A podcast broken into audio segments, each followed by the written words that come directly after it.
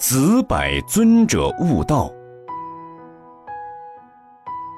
真可禅师原名达观，号子柏，晚年他自己改名为真可，而世人根据他那富有传奇色彩的事迹，认为他是圣僧再来，所以称他为子柏尊者。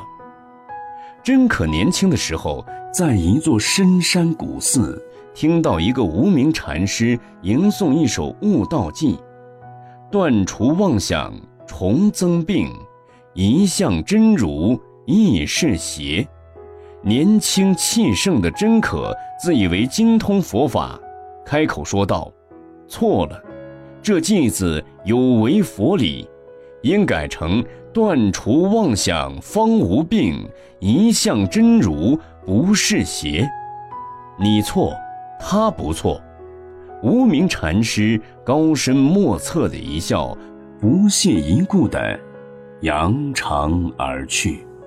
那不过是淡淡的一笑，却成了真可刻骨铭心的记忆。无名禅师虽然杳如黄鹤，一去无踪，却把一个硕大的疑团留给了真可，他百思不得其解。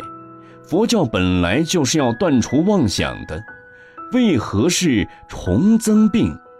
真如即是佛性觉悟，学佛修行的目的就是要觉悟，要证得真如，怎么一向真如亦是邪呢？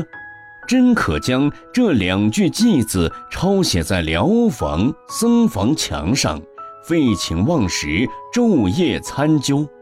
一次斋罢，痴痴呆呆的他端着瓦钵忘了放下，直到手腕发酸，他才发现自己的荒唐。由此，他恍然大悟。吃过了饭，还端着饭碗，便是累赘。